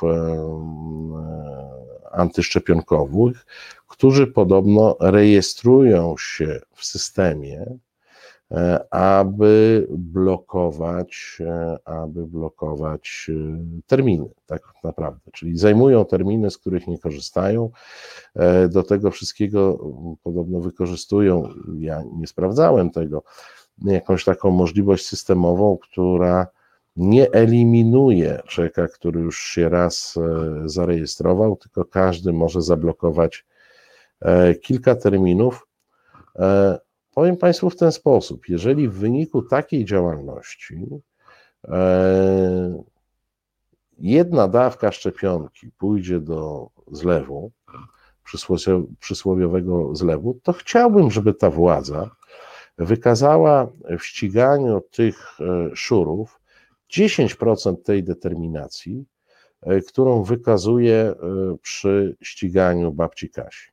Bo naprawdę 10% tej, tej determinacji powinno wystarczyć i naprawdę i naprawdę no tutaj oczekiwałbym od tej władzy absolutnej bezwzględności. Absolutnej bezwzględności. E, nie, nie, nie, nie zdążyłem sprawdzić, bo to czytałem, proszę Państwa, tuż przed e, wejściem e, na antenę do Państwa, więc nie zdążyłem sprawdzić, jaka tam jest dopusz- jaka jest możliwa sankcja prawna za tego typu działania, ale naprawdę oczekiwałbym górnej granicy, jeśli chodzi o jeśli chodzi o karanie tych ludzi. Natomiast czy ta władza zechce ich ścigać? Nie wiem, czy Państwo widzieli okładkę tygodnika do rzeczy. Tygodnika, który jest no przecież niekwestionowanym zapleczem E, intelektualnym e, tej władzy, tak, to jest e, to jest jeden, jedna, jedna z trzech głównych mediów tej władzy, prywatnych mediów tej władzy. To jest to jest pismo hojnie dotowane przez spółki Skarbu Państwa. O, przepraszam, tam spółki Skarbu Państwa dają reklamy, tak? I jak widzicie, e, jak widzieliście tą okładkę, ja nie, nie, nie przesłałem jej Piotrowi, żeby e, wyświetlił, ale myślę, że ona jest łatwa do znalezienia. Otóż jutrzejsze do rzeczy na okładce ma zdjęcie Billa Gate'a e, z jakimiś ampułkami w palcach, bliżej nieokreślonymi, a temat okładkowy to jest Ja was wszystkich zaszczepię. Bill Gates i jego plan uszczęśliwienia świata. To jest okładka do rzeczy i to jest temat okładkowy e, do rzeczy, ale tak, żeby dopełnić obrazu tej okładki, to na tejże okładce już mniejsze E, e, zapowiedziane teksty, które znajdziemy wewnątrz. Leszek Żebrowski ostro o sprawie rywy Teitelbaum. Ja nie czytałem tego tekstu, ale wiem, kto to jest Leszek Żebrowski. To jest, proszę Państwa, czołowy antysemita Polski. E, kolejny tekst promowany na okładce. Wojciech Cejrowski bez ogródek o supremacji białej rasy. Mm, to jeszcze mamy czołowego rasistę. E, no proszę Państwa, czy władza, której mm, e, zaplecze ideowe e, wydaje tekst, wydaje tygodnik, tygodnik, który na okładce ma e, promocję jakichś szurowskich e, teorii e, na temat szczepionki. Tak, no, fakt, że jest pewien postęp, bo do tej pory to oni tylko tego Szorosza mindlili, a do tego nam dorzuca jeszcze tekst czeka jednoznacznego antysemity, E, kłamcy Oświęcimskiego i tak dalej. E, I tekst no, o supremacji białej rasy, e, słuchajcie, no, to, to mi się jakoś nie spina, żeby ta władza zaczęła ludzi blokujących szczepienia ścigać, skoro zapleczem ideowym tej władzy jest tygodnik, który promuje Billa Gate'a jako sprawcę, nie wiem. No, nie czytałem tekstu, więc się nie wypowiem, no ale sama, e, sama okładka, tak, i sam tytuł Ja was wszystkich zaszczepię i Bill Gates, no to, to się wpisuje pięknie e, w teorie spiskowe, mm, które, które mamy. Czy są jakieś badania, ile osób w Polsce czyta do rzeczy? No zdaje się, że to jest kilkadziesiąt tysięcy osób. W papierze, nie? Natomiast ile osób w internecie, nie wiem. Natomiast powiem Państwu tak, to w tym, w tym konkretnym przypadku to nie tyle mm, chodzi o to, ile osób e, czyta, e, ale jakie osoby czytają. E, to jest gazeta elit władzy.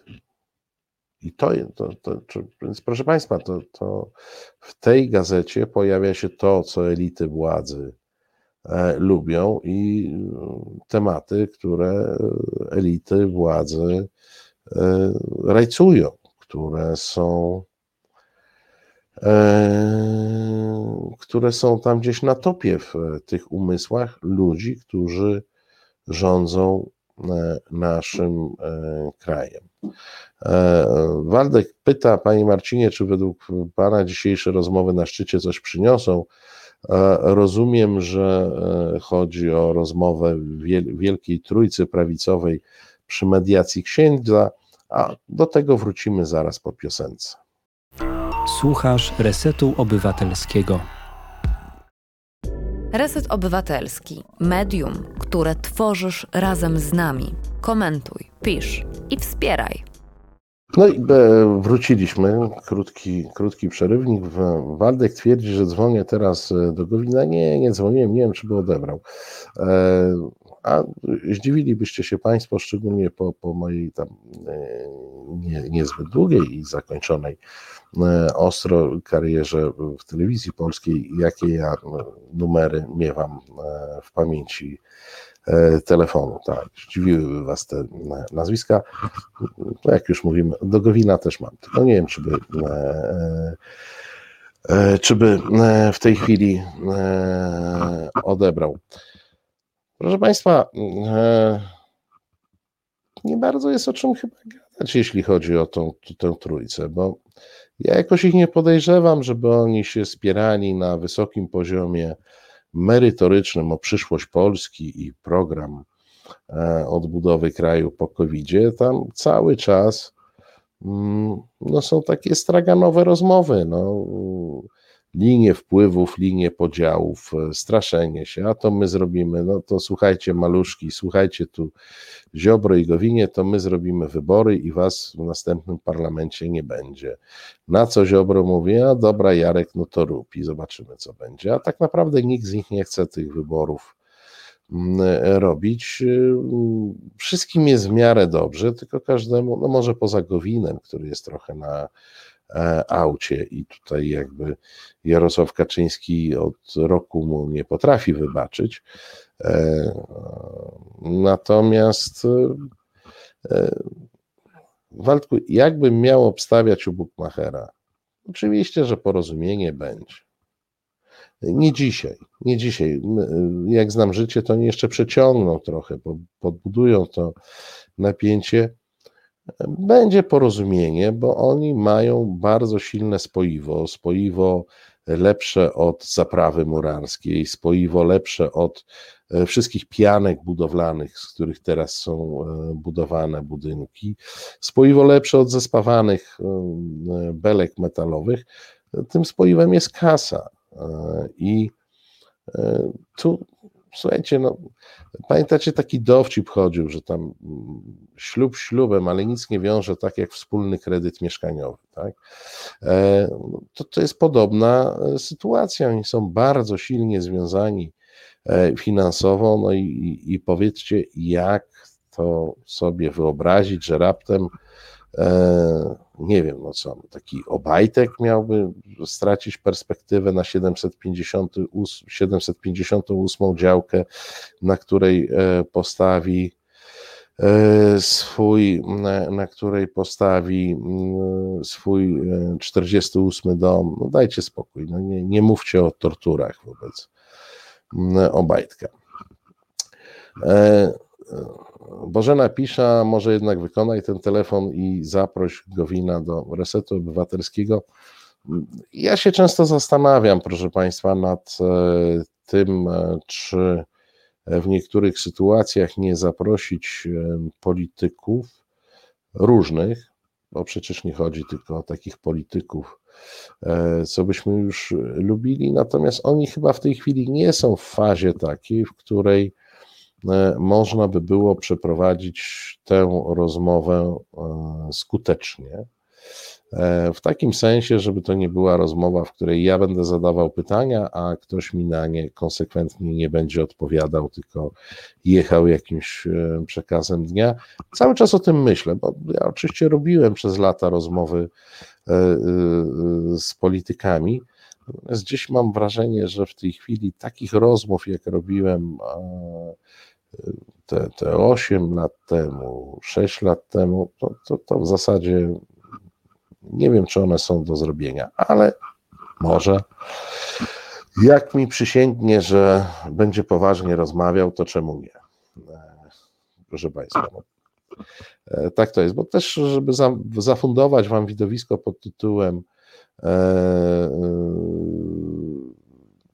75. E, taka sama rozmowa, to, to możecie sobie TVN włączyć. No, przepraszam, że tak brzydko powiem. Eee, ale jeszcze raz ja nie mam tutaj e, e, e, nie mam tutaj jakiegoś takiego założenia programowego, że z żadnym politykiem nigdy w żaden sposób. Nie, bo to jest część naszego życia. No jest jeden warunek. Ja muszę mieć przeświadczenie, że ta rozmowa, która tutaj jest na żywo. No to tak jak dzisiaj z Adamem Bodnarem, to był wyjątek wynikający z jakichś tam okoliczności życiowych, ale że ta rozmowa, która będzie na żywo, no, będzie rozmową, której ja się nie będę przed Państwem e, e, wstydził. O, no, w ten sposób. I, nie będę się czuł jak, e, jak człowiek z mainstreamowego medium, który jest tłem, a nie rozmówcą dla zaproszonego e, gościa, tak? Więc jeżeli te, będę czuł, że taki warunek jest spełniony, to tacy różni politycy mogą się e, e,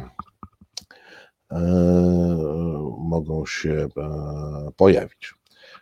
No ale to, jak powiedział Adam Bodnar, zobaczymy, co będzie po tam on mówił 15 lipca, ja powiem, zobaczymy, co będzie za tydzień, za dwa, za miesiąc. Pani Jolanta Stachyra mówi, a może ty zaprosisz Monikę Jaruzelską? Słuchajcie, a po co? To pytanie, tak? No, po co? ja zakładam, że rozmowa e, polega na tym, że albo się czegoś dowiadujemy, albo jesteśmy w stanie mm, e, wymienić poglądy, tak? Pospierać się e, i tym podobne. E, Piotr Strycharski e, pisze, trzeba Marcinowi e, zakupić podpórkę do mikrofonu, żeby nie czochrał się o marynarkę. Słuchajcie Państwo, ja uroczyście Wam przysięgam, bo ja zabieram się jak pies do jeża, bo ten nowy sprzęt, który już kupiliśmy dzięki Wam, on już do mnie dotarł, natomiast on wymaga pewnego okablowania siebie. I ja sobie obiecuję już mm, od, od paru dni, że ja to zrobię i tak dalej, ale teraz zobowiązanie E, publiczne. Już e, za tydzień w niedzielę wystąpię w okablowaniu mm, i nowym sprzęcie i nie będzie nic e, szurało, bo ten sprzęt jest taki, że na, na pewno nie będzie szurał. W tej chwili ja muszę uważać, jak się zapomnę, to znowu to słyszycie, a już ten docelowy sprzęt jest, jest ok. Obiecuję, od przyszłego programu ja już się zmobilizuję. E, Kwant e, pisze, a może Bosaka zaprosić, niech powie, jaki ma pomysł na Polskę. No, będziecie Państwo zaraz e, hejtować, ale ja muszę Państwu powiedzieć, że nie robiłem nigdy rozmowy publicystycznej czy dziennikarskiej z Krzysztofem Bosakiem, natomiast uczestniczyłem w chyba ze dwa razy e, w dyskusjach e, panelowych, e, w których on brał udział i ja brałem udział. I to wcale nie jest tak, i to wcale nie jest tak, że byłby to zupełnie nieciekawy rozmówca. Oczywiście, jeżeli nie rozmawialibyśmy na jakiś tam bardzo bieżący temat. A teraz możecie spokojnie mnie hejtować, ale tu od czasu do czasu trzeba coś powiedzieć, co trochę, co trochę e, odwróci, odwróci myślenie. E, podzielę się z Państwem refleksją ogólną, jaką e, mam na temat tych rozmów. To jest bardzo często tak, że do przypadkowego tematu dobiera się przypadkową osobę. E, I dlatego ci politycy wszyscy momentami w tych mediach wyglądają e, jakby z jednej kartki czytali. Oczywiście tak, oni często czytają z jednej kartki, czy tam z jednego SMS-a, e, ale prawda jest taka, że bardzo wielu z nich naprawdę ma sporo do powiedzenia w swoich tematach, a te swoje tematy a te swoje e, tematy nie zawsze są tam, prawda, na, na górze emocji, na górze emocji teraźniejszych, więc ktoś zupełnie sensowny wypada głupkowato. No ale to, to jest, e, Bożena pisze o tym, że, e, a nie, to Piotr pisze od dziennikarza, e, zależy czy, o co zapyta i tak, tak, no to jest, proszę Państwa, to jest temat i to jest osoba dobrana do tematu, no to tyle tej kuchni i, i, i wtedy i wtedy można sobie i, i wtedy można i porozmawiać, i, i mieć z tej rozmowy jakąś, e, jakąś satysfakcję. No niezawodny wiewiór mówi z faszystą rozmowa, spoko, nawet jego koledzy z konfy mają z niego bekę. E, ja nie wiem, czy, czy a może on ma bekę z, z kolegów z konfy. O tym bym na pewno nie rozmawiał, kto ma z kogo bekę, bo to nie jest jakoś szczególnie e, interesujące. E, natomiast wiecie Państwo, ja bardzo chętnie na przykład spróbował znaleźć kogoś e, w partii rządzącej, z kim można by było porozmawiać o klimacie, e, o katastrofie klimatycznej, bo Państwo pewnie też widzieli, ja widziałem jeszcze sobie dla pewności, przeczytałem to, co mm, pan E, Andrzej Sebastian, e, prezydent, e, opowiadał na szczycie klimatycznym. I powiem Państwu, że jestem załamany. Nie jestem załamany tym, że Duda nie wiedział, o czym mówi, bo to jest jakby jego cecha. Ja jestem załamany tym, że ci, którzy pisali, ten czy ci, którzy pisali Dudzie to, co on mówił, też nie wiedzą zupełnie o czym e, e, rozmawiają. E, ta ekipa chyba zupełnie nie ma żadnego pojęcia o skali wyzwania cywilizacyjnego, o, o skali wyzwania, przed którym stoi i, i cały świat, i Polska przy okazji, E, a Polska z racji swojego położenia, to chyba to wyzwanie ma jeszcze większe niż inne kraje e, światowe e, na świecie. I to jest smutne, bo przy tej okazji poczytałem też dokumenty rządowe. No i można sobie uchwalić, że w 2033 roku będziemy mieć elektrownię atomową, ale to jest tylko uchwała. Pan Duda sobie jedzie na szczyt klimatyczny. No tam e, ciekawy jest tekst e, działaczek e, z działaczek młodzieżowego strajku klimatycznego w polityce, polecam, które wytykają, no łącznie z tym, że nie mu się myli, niskoemisyjny z zeroemisyjnym i tak dalej, i tak dalej. No, no, ale potem opowiada jakieś kolejne bzdury. No, zaczyna opowiadać, że e, Polska ma być e, przy tej decyzją tej ekipy e, neutralna klimatycznie w 2050 roku, w momencie, kiedy Polska jest jedynym krajem Unii Europejskiej, która tego celu neutralności nie, e, nie przystąpiła do tego celu. Wszystkie kraje Unii Europejskiej zaakceptowały, e, Polska nie. E, pan Duda opowiada, że w 2040 roku my będziemy mieli energetykę nieemisyjną, a przecież pan minister Soboń podpisał porozumienie z górnikami, że węgiel będziemy wydobywać do 2049 roku. E, no to co, co, przez te 9 lat co będziemy bałwany z tego węgla e, lepić? E, po co, po co go wydobywać, skoro zlikwidujemy elektrownie węglowe? E, pan Duda na przykład potrafi się e, pochwalić, że Polska jest największym producentem e, akumulatorów litowo-jonowych, czyli tych używanych w motoryzacji, w hybrydach i, i, i w samochodach elektrycznych.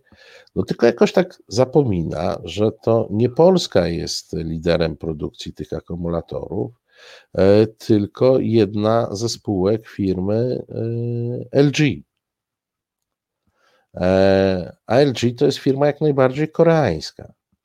W związku z czym Koreańczycy są liderem produkcji tych akumulatorów, którzy faktycznie zlokalizowali swój największy europejski zakład pod Wrocławiem. No właśnie, Małpiak podpowiada, Kobierzyce. E, to jest, to jest Dolny Śląsk. E, wiecie Państwo, w normalnych warunkach bym się e, cieszył. Oczywiście, no, no, fajnie, tylko pamiętam taką dyskusję, w której premier Szydło chyba oprotestowała twierdzenie, że Polska jest wielkim producentem samochodów, bo jest, choćby ze względu na Ople i Fiaty no ale powiedziała, nie ma polskiego samochodu, więc ten akumulator jest e, tak samo niepolski jak e, Opel Astra. e, w tym wszystkim. Poza tym władza, która ma, powiedziałbym, takie obsesyjne przywiązanie do wytykania narodowości kapitału, narodowości właściciela, raptem mówi, że to my, Polacy, e, robimy te akumulatory, e, mimo że to robią oni, Koreańczycy. Tak? Mm, e, owocny pisze, Kobierzyce to matryce LCD, z tymi bateriami nie pewien, nie owocny, to w Kobierzycach. W Kobierzycach jest ten zakład, który zresztą w tym roku będzie mocno E, mocno rozbudowywany i będą zwiększane jego moce produkcyjne. To jest duża inwestycja e, LG e, w Polsce. No to wiecie, czekam, kiedy ktoś z kręgów rządowych w końcu powie, w końcu powie, może oni się wstydzą, że Onet to jest polskie medium. No bo Onet jest bo jest polskim medium, e, ale jest tworzony na tej samej zasadzie jak te baterie e, na Dolnym e, Śląsku, a mianowicie no, przy udziale kapitału obcego właściciela. No ale to powiedzmy jeszcze może być jakaś, jakaś propaganda. Oni lubią się tak podpinać ale kiedy pan prezydent e, ze łzami w oczach, e, e, ze łzami w oczach, za, o właśnie, tu Piotr mówi o samochodzie elektro. Jeżeli pan prezydent ze łzami w oczach mówi o naszej wielkiej elektromobilności, to ja przypomnę, że nasza elektromobilność, e, ta narodowa, nadal jest na tym samym etapie, co chyba 3 czy 4 lata temu, czyli na etapie projektu karoserii. A ostatnio, jak słyszę, utworzona spółka, e, która miała produkować ten polski samochód elektryczny, ponieważ wymaga dokapitalizowania, to będzie tu jakiś ruch przewłaszczania i zakupu przez spółki państwowe tej spółki, żeby e, ewentualnie pozyskać pieniądze państwowe na dołożenie do tej e, spółki. A odpowiedź na pytanie, czy, czy będą robili baterie do Tesli? Nie, oni e, robią te baterie w tej chwili dla grupy Volkswagena, czyli e, dla Volkswagena, Audi e, i Skody, a do narodowego samochodu elektro to nie wiadomo, proszę Państwa, kto będzie robił baterie, bo jeszcze nie jest wybrany napęd. My jesteśmy, proszę Państwa, na etapie karoserii. Na etapie karoserii, czyli na takim etapie, jak e, w przedszkolu projektowaliśmy sobie pojazdy przyszłości, to także żeśmy zaczynali od takiego rysunku, nie? E, że to latające te talerze, czy jakieś samoloty bardzo skomplikowane. Robiliśmy ten rysunek. No i e, u większości z nas, a przemożna większość z nas nie została inżynierami, projektantami zaawansowanych technologii, no na tym etapie to nasze projektowanie nowych pojazdów się zakończyło, e, czyli zachowaliśmy się jak państwo polskie, narysowaliśmy sobie karoserię, ucieszyliśmy się, że jest ładna e, i to nam e, i to nam wystarczy póki co. Ja jestem, proszę Państwa, przerażony, jeszcze raz powiem, nie tym, że tam Duda nie wie, co mówi, tylko że, że tak naprawdę chyba w tej ekipie nie ma nikogo, kto mógłby mu to sensownie e, napisać. E, przecież ten, ten program, który rząd przyjął, on się opiera na tym, że e, będziemy mieć sześć bloków e, jądrowych, i w ogóle miks energetyczny, jaki jest zaprojektowany przez ten rząd, zakłada niespełna tam 27% tylko e, energii ze źródeł odnawialnych, mimo że potencjał jest dużo wyższy, e, a większość ma być, przemożna większość ma być z energii atomowej. Z energii atomowej przy której nawet jeszcze karoserii żeśmy sobie nie narysowali, bo na razie są tylko wyznaczone cztery potencjalne lokalizacje. Ani nie mamy, mm, proszę Państwa, wybranego dostawcy technologii, ani nie mamy, e, proszę Państwa, e, wyznaczonego planu finansowania, pomysłu na e, finansowanie, a to nie są małe pieniądze. I jak czytam, że w 2033 coś ma się stać, a mamy 2021 i mm, mówimy o elektrowni atomowej, to możemy powiedzieć, że mamy bardzo mało czasu, bo to nie jest budowa e, domku kanadyjskiego, który się postawi w trzy miesiące. Tej wyobraźni chyba e, też e, nie ma. E, w związku z czym każde opóźnienie tej energetyki jądrowej podtrzyma przy życiu energetykę węglową. Jeżeli w tym samym planie zakłada się rozbudowywanie sieci magazynowania gazu i ropy, to trochę się pytam, a w zasadzie po co, skoro my już będziemy tacy elektryczni, to do czego nam dodatkowa infrastruktura dotycząca ropy? Co my z tą ropą będziemy robić? No, a co my z tym gazem będziemy robić, skoro nie będziemy mieć elektrowni e, na paliwa inne niż e, albo niekonwencjonalne, albo e, odnawialne? Nie mam takiego poczucia, żeby oni wiedzieli, co robią. Zresztą pamiętacie Państwo, akcję tą tam, ona chyba trwa, jakiś taki fundusz, żeby sobie robić oczka wodne to nawet nie byłoby takie e, głupie, tylko że my mamy w Polsce potężny problem związany ze zmianami klimatu. E, Polska stepowieje, e, Polska wymaga zmiany logiki gospodarki wodnej. My już nie musimy odwadniać pól, my musimy powoli je nawadniać. My wchodzimy przemieszczamy się w taką strefę klimatyczną, w której była południowa Europa. I ja już tu chyba nawet kiedyś przytaczałem. E, Hiszpanie, którzy żyją od lat w takiej strefie, e, w jaką my zaczynamy w ramach ocieplenia wchodzić, zbudowali infrastrukturę, która pozwala im zatrzymywać e, w różnych formach retencji ponad 50% wód opadowych. E, Polska już ma deficyt wodny, a nasza infrastruktura jest w stanie zmagazynować 6% wód e, opadowych. E, co to oznacza? No to oznacza, proszę Państwa, katastrofę w sektorze w końcu PiSowi bliskim, czyli oznacza katastrofę w rolnictwie. E, to jest także, proszę Państwa, dodatkowy przyczynek do tego, dlaczego nie powinniśmy wycinać i przerzedzać lasów, ponieważ są to naturalne rezerwuary e, wilgoci, miejsca, gdzie wilgoć się zatrzymuje, gdzie ziemia nie jest narażona na szybkie osuszane, osuszanie słońcem.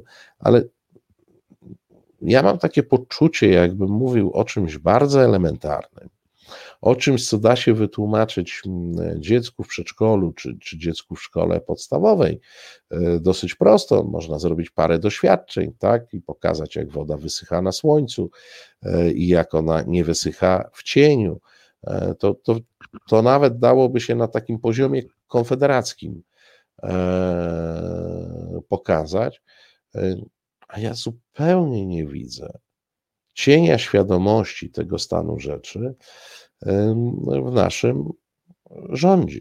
No, jeżeli ktoś sobie e, mówi, zbudujemy sobie samochód elektryczny, bo mamy już karoserię e, i zbudujemy sobie elektrownie atomowe, bośmy już to postanowili, no to jest infantylny, no zachowuje się jak dziecko. Dziecku się to wybacza i, i zakłada się, że ono dorośnie. No, a, a kiedy ten rząd dorośnie, ta elita a mi się powiedziało, no ale dokończę. Ta elita władzy, kiedy e, dorośnie, źle to wygląda, proszę Państwa. Proszę Państwa, no cóż, kończmy tę, e, to dzisiejsze spotkanie. E, cieszę się, miło mi było z Państwem się spotkać. To były rozmowy na koniec tygodnia. E, ja się nazywam Marcin Celiński. E, jutro, proszę Państwa, e, w resecie obywatelskim, przypominam, od 17 dobra pora Tomka Koncy, od 19 dochodzenie prawdy Tomka Piątka, o 21 prawoteka, czyli nasz, nasze pasmo tworzone wspólnie z Fundacją i Stowarzyszeniem e, Sędziów e, Justycja. Ja się z Państwem e, w Resecie Obywatelskim widzę za tydzień w niedzielę, a w oglądzie we wtorek, tak jak powiedziałem, we wtorek, we wtorek z Grzegorzem Cydejko. No i Bożena mnie tu ścięła na koniec, jak zwykle dołująco. Co ja poradzę, że ja jakiś taki smutas się zrobiłem. Ale czekam na lepsze czasy, wtedy już będę tylko, e, tylko pozytywny. E, kłaniam się Państwu. Dobrej reszty wieczoru. Reset Obywatelski. Podobał Ci się ten program? Reset to medium obywatelskie, którego jedynymi sponsorami jesteście Wy, odbiorczynie i odbiorcy. Wesprzyj nas na zrzutka.pl i pomóż budować niezależne medium.